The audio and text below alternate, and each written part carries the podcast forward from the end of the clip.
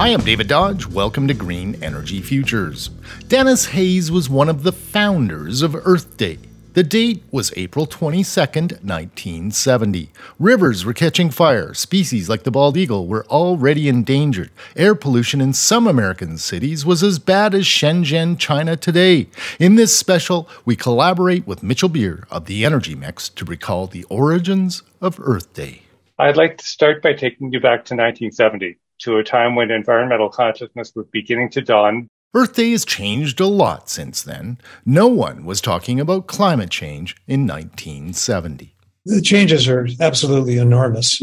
Remember that back in 1970, communications were all intermediated by largely trusted news sources. So there was no internet, there was no social media, there was no ability to mobilize unless you had some way to reach through conventional media to reach people who would then come back to you by sending you a postcard or if they happen to be wealthy enough to sit, make a, a long distance telephone call which in those days were still sort of pricey. People didn't really think of energy in 1970 there was oil there was gas there was coal there was nuclear to a very, very limited extent, there was solar, very limited. And no one really thought of efficiency as an energy source, and nobody clustered all of those things together. Energy was on the radar for a different reason, thanks to the Santa Barbara oil spill in California in 1969. Up to 100,000 barrels spilled onto the beaches, killing sea life, outraging the public, and spawning new legislation what Earth Day did in that context was manage to somehow assemble a massive outpouring of public concern that took all of these separate threads and literally hundreds more and wove them into the fabric of modern environmentalism. But, says Hayes, despite that climate change is a big issue, politics is increasingly polarized. We have the disturbing trend that has emerged in the last few years, often attributed, not without reason, to subversive activities by the oil and coal and electric utility industries, but of a genuine anti sustainable energy movement.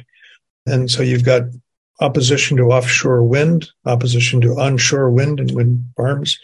We have these weird claims by, for example, a former president of the United States that wind turbines cause cancer, with absolutely nothing that would even theoretically be there to underpin it. But, you know, he, has a huge fraction of America that thinks he speaks truth. Despite the abundance of readily available solutions to climate change, Hayes is quite pessimistic about institutional barriers to action. Hayes isn't sure what'll get us over the tipping point. Perhaps in the end, it'll be the survival instinct of humans. As issues become more dire, some of that gets stripped away and we come face to face with what the choices are and what the implications are for our future. And I, have a basic quasi biological belief that that may contain an important part of what gives us a future.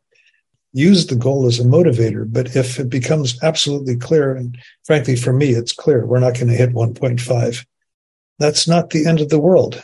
That's a failure. That's like the opposite team scored a touchdown, that the game is still out there and you're still playing it. Let's get 1.6. Let's get 1.8. Let's get just as much as we can, just as fast as we can.